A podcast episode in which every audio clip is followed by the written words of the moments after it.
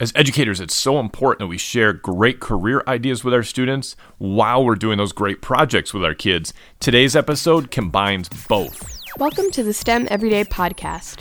Each episode features educators sharing their practical ideas to put more science, technology, engineering, and math into every classroom every day. For show notes and more information, visit dailystem.com. Here's your host, Chris Woods.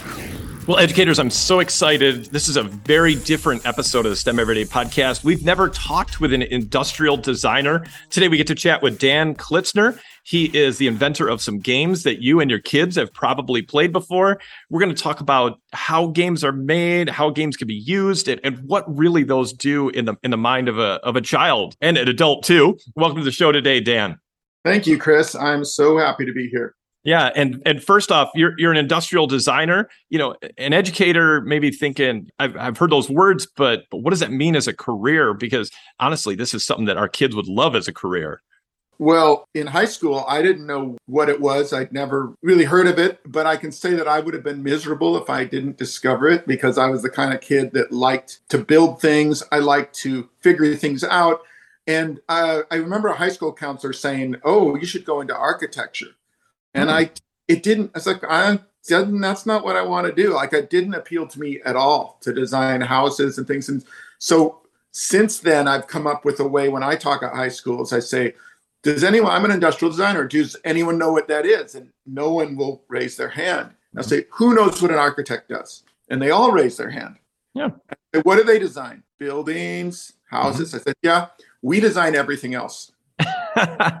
that is honestly the best way to explain industrial design. And so you say, look around the classroom, see that clock, see that chair, see that eraser, see that, you know, little detail on your pen. Like literally, if it's not a house or a building, someone designed these things. And to do that, they needed a lot of the skills that you're learning that you don't even understand. This is a this is an option that once I discovered it, I was just ecstatic and and for a lot of kids that's that co- connection between like stem and the arts that that visual that design part that, that so many of our kids love and they think you know arts and stem they, they seem like a little bit two different things but they're really not like in what you're doing right dan? That's right. Three dimensions. The key to me is as an industrial designer i, I was drawn to it because of ergonomics things that feel good in your hands or how mm-hmm. you use things. That's what's different about it than architecture. Mm-hmm. it's a, it's more about your hand and your tactile experience. And I was just always drawn to that, more sculptural type of things. And but I knew I didn't want to be an artist. I really knew I wanted to problem solve, figure things out. And that's what invention is. Mm-hmm. And obviously science, technology, engineering, math. Yeah. Those all are part of invention. But what you're forgetting when you say those words, none not one of those words sounds like three dimensions. No. You have to apply the three-dimensional side of things to it to really understand how important that is. And it's been the secret to many of the successful things I've created. And and right there, Dan Klitsner, again, you have created some phenomenal games that a lot of us have used in our classrooms, like Bop It, like Perplexus, like uh, your brand new game Free Fall, which you can find teachers at, at thinkfun.com. We love those Think Fun games. If you're a STEM teacher, you know, Rush Hour and and different things like that. But how cool to be able to make those things that kids aren't just, you know, playing flat, but playing three dimensionally. That, that is the key. The games I say I have one trick and I've used it over and over again. and, and it's is watch the player, not the game. Okay, watch the kid, not the toy. It's this yeah. idea that make a game that animates the person.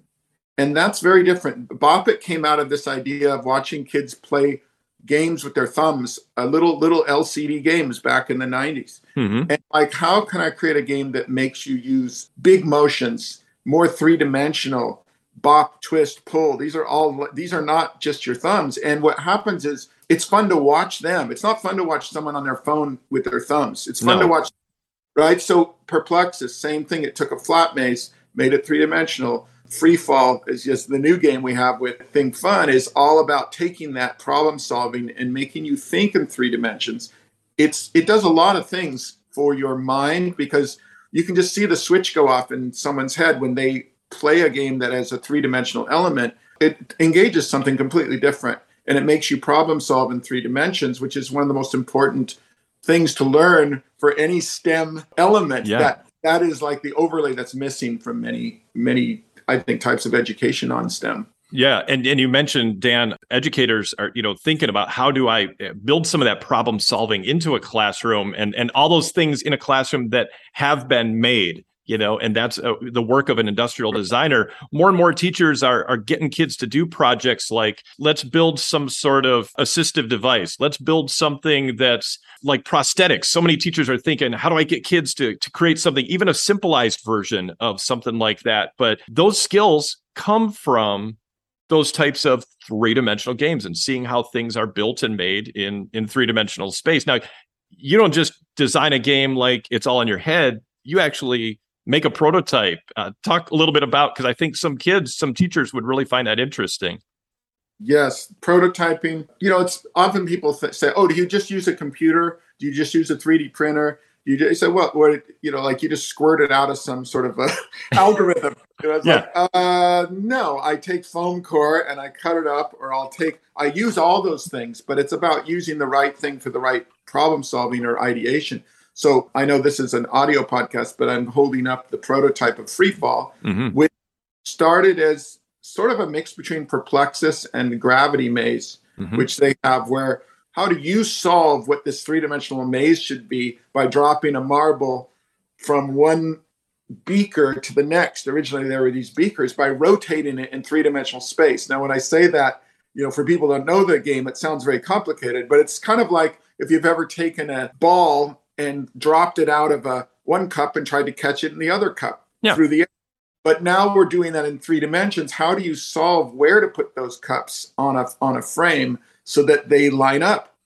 And all the things you have to do in your brain to do that, you know, think about that compared to a linear type of problem solving. So to make that, I can't just design that on a computer. I have to take foam core and hot glue and you know plastic and glue it together and while i'm making that prototype that's when my mind is working it's not like i draw okay i'm going to draw it and make this for every game i've invented uh, including bop it including perplexus it took an idea and then hacking away sometimes with the most elemental materials yeah. to you know anything a rudimentary three-dimensional model is worth you know it's like a picture's worth a thousand words but a three-dimensional model is worth like a million you know I yeah know exactly. You know, it's it really is now it's in your hands now you can rotate it now you can see the physics of it when you drop something on it or through it. So that was just that's just been my process forever. And it's why i was attracted to this profession in the first place is that it all it deals with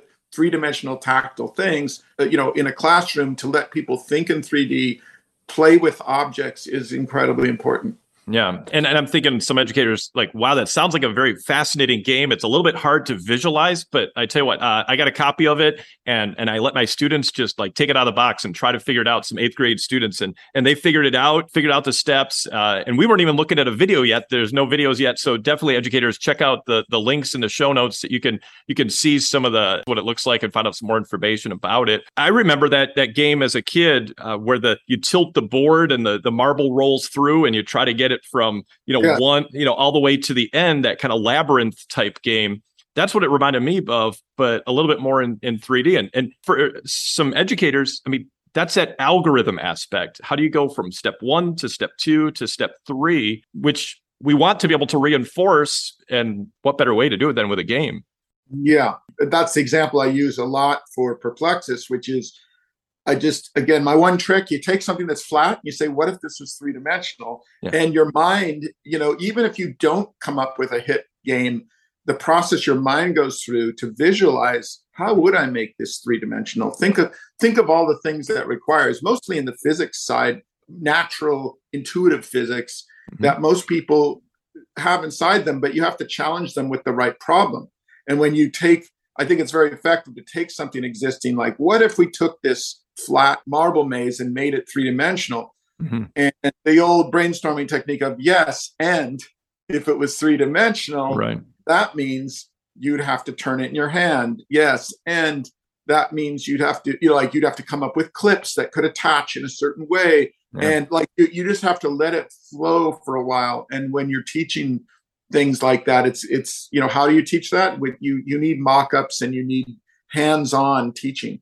And and if a teacher is thinking about you know just having game design as part of maybe uh, an elective class, maybe it's just a, a, unit that you do where you're trying to draw in some of those other things. It can really be cross curricular because you know you have to write instructions, you have to be able to prototype it, so you have to make it, you have to think about what materials you're made out of, you have to think about how to how to make that game mm-hmm. like we said very uh, enjoyable. What's the probability of winnings? You're drawing in some math things. And and, and if kids are interested in, in making games there's a there's a lot of ways that they can kind of get into that right? Yeah there is. And and uh, in fact uh, my wife and i run a thing called the young inventor challenge through a very amazing organization people of play. And if you go to the people of play website that we run every year in november it's kind of like the oscars of the toy industry that weekend. And part of it is I get all the inventors, like the perfect, the best inventors in the world, toy and game inventors, are the judges. Oh and wow! Men- so when kids enter in this, and anyone can enter, any classroom or teacher can run. Uh, there's a curriculum book that you can run it as a class, and a few of the schools do this that have won. So kids create games or toys based on these challenges, and like Hasbro, Mattel, Spin Master, you know, all these companies are the sponsors so that if you if your kids come up with something good uh, there have been games every year that get picked and made by those companies wow. which is pretty impressive but but more than that the way that kids are challenged for those games is that they have to present it it's their presentation skills it's mm-hmm. not just you know we have awards for that we have awards for you know creativity versus content you know mm-hmm. when you say about games a game isn't just about the process of making it it's what is it is the game teaching something of course. So yeah. many people do a game that teaches uh, coding or it'll teach some other aspect. Um, it's amazing. I'm blown away by the creativity that i see. That's why i do it. I do it to mentor kids but often the mentor learns more than the mentee. You know it's it's just yeah. the way it works as a teacher you know that. So that's a great if you're interested in that side of things, the People of Play Young Inventor Challenge is a, is a great thing to run in your classroom. That's awesome, Dan. And again, thank you for uh, doing stuff like that, first of all. But educators will have those links in the show notes as well. So you can click on those and find out about that information. Maybe you want to, maybe, maybe you don't want to do it at November, it doesn't work, but you could say, hey, let's just kind of adapt these materials and let's make our own little kind of game challenge here in our classroom. And again that whole stem education aspect you know that that science technology engineering and math a lot of that can can be built off of games can bring in again some of that arts and that that creativity that sometimes gets overlooked in in our classrooms.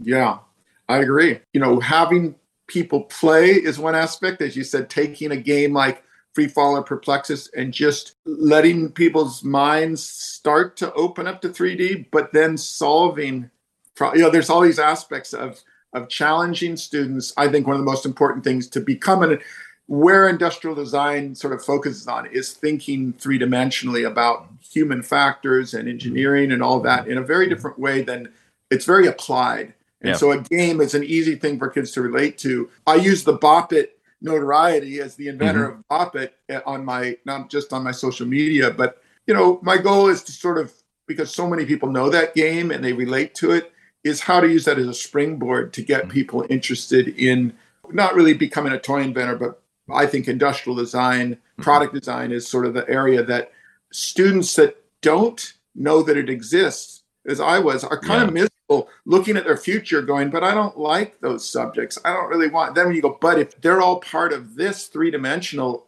thing, you'll see that division between kids that think three dimensionally versus kids that think more reading or like it's it's really important because mm-hmm. it's, it's been, it's been overlooked by a lot of people. Like when a counselor says, "Well, how about architecture?" and the kid goes, "Nah, that doesn't that doesn't yep. do it for me." You need to know that this is incredibly important field. Yeah and that's exactly what happened to you, Dan. Um, I love mm. that. I, I, still, I mean, that story is just the perfect one. I think for a lot of us as educators, you know, we may think, oh, yeah, I know these ten careers, but there are so many more that could really uh, spark an interest mm. in our kids. And uh, awesome that you found that. Again, chat with Dan Klitsner, industrial designer, uh, toy maker, game maker, games like Free Fall, new on Think Fun and Perplexus and and Bop It. So I, I want to go back to that because you said that's that's kind of your top game. You know, at Bop It Inventor. You can find on social media. Of course, those are in the show notes as well. but you took that and and you made all these variations and and you even have you know here as 25th anniversary of that game uh, bop it for good and bopitforgood.com and you're using it with kids that maybe just uh, can't see very well but they could still play right yeah let me uh see if i can frame that for you the um when bop it was first when i first came out with bop it i did it for all the reasons i described tactile audio you know i love music and the beat all the Yeah. things people relate to what I didn't know was that in the first month, a news story about this game, they found this new game, Bop It, that schools for the blind were finding was was a favorite game. The newscaster looked down; these two kids were playing Bop It, and she says to one of the girls, "What's it like to play this game when you can't see, being blind?" And the girl says, "I'm not the one that's blind. She is. The other girl was blind." And it really like the light bulb explosion of wow here's a game i had no idea when i created it that it would not only could kids play it with or without vision but the people watching them play couldn't tell who was blind wow and you realize how important that is when i've talked to people that are blind or low vision about this they go that's it that's the point is creating things where the observers don't judge who's blind and who isn't blind and now we're all connected, which is what a game that is supposed to do in the first place is connect Yeah. people yeah maybe of, of different abilities or different ages. So since that time, I've I've always followed that and and encouraged people and done a lot of things with the blind community. But but the 25th anniversary, my wife and I started bopitforgood.com and are working with Lighthouse for the Blind in San Francisco, being parts of events where we really focus on just fun and creativity for that incredible creative community. And the Bop It button, which Yeah. is the that we're selling, is a single button Bop It. It takes more attention span than any Bop It you've ever played. So if you really want to challenge your students to attention span contest, all the only commands are Bop It, don't Bop It, do Bop It, do not Bop It. So Wow. it's a one button, you either bop or you don't. But of course, you have to really pay attention. I'm just going to play one little bit of it so you can hear it. Bop it. Bop it. Bop it. Bop it. Bop it. Bop it. You hear the different rhythms. Bop it. wow Bop it. It won't. Bop it. Bop it. It's not saying don't bop Bop it. it. Of Don't course. bop it. There. Um, no. Score. 15. So Right. Score. 15. Sure, dude. so you'll hear all these sounds from the past built into this button. yeah But that went an extraordinary long time before it gave me a don't bop it. But Yeah. you can that's the challenge is bop it, bop it, different rhythms. Don't bop it. Do not bop it. Do bop it. And it hesitates. So you think it's easy, but it's literally one button. And if you have like kids that are need need some help with their attention span i'm, I'm say, I want I'm- you to get 100 on this button, right? That's it's only 48 seconds to get to 100. Now I want you to get to 300. It's, you know, almost 3 minutes of attention span. And it's really interesting when you watch people drop into it with this product because they they all of a sudden get very quiet and they just start to they only have to focus on one thing. Yes or no, do it or Yeah. don't do it. But what Hmm. they're doing is it's a very different kind of attention span. There's no physical challenge. It's Mhm. just touch it, bop it or don't bop it. So we're very excited about this product. And what I did with that lighthouse for the blind is I, because it's just a button, put magnets on the back and made a wall to spell braille characters with the buttons. wow And it's seven feet long and it uses like 32 buttons. yeah And we set it up so that they could rub their hand over it. And if they could figure out the word in braille, this is for teaching students, they got to they got to set off all the buttons at once. Let me tell you. yeah I, I, do you want me to touch a few buttons? And- I, I think we can all understand. We're we're we're teachers. That might be a little bit traumatic for some of us to hear all those kids. it was just an example of it's saying, you know, I didn't know this was going in that direction, but in terms of taking games, using them to teach people that are differently abled, Yeah. it is a another field, another area that the best things, the best experiences are ones that aren't special for someone who's differently able. They are Mhm. absolutely equal, and it's hard Yeah. to find those. But I'd say that's a, that's the challenge that I'm interested in, in the future is creating Yeah. more games. Uh, Bop It was sort of, sort of an accident. that Mhm. but it led to bopitforgood.com which is sort of committed to bop it and other games that that let people connect no matter what their abilities are That's awesome, uh, Dan. Um, just incredible. I mean, just thinking through the the mind of of an industrial designer and and and thinking how many of our students really could um, have their mind uh, blown by uh, the idea of a career that gets to look at whether it's games or whether it's the chairs and tables and, and better seating for the kids in our classroom. It doesn't matter what it is, or, or making just a car feel more comfortable as you sit in it.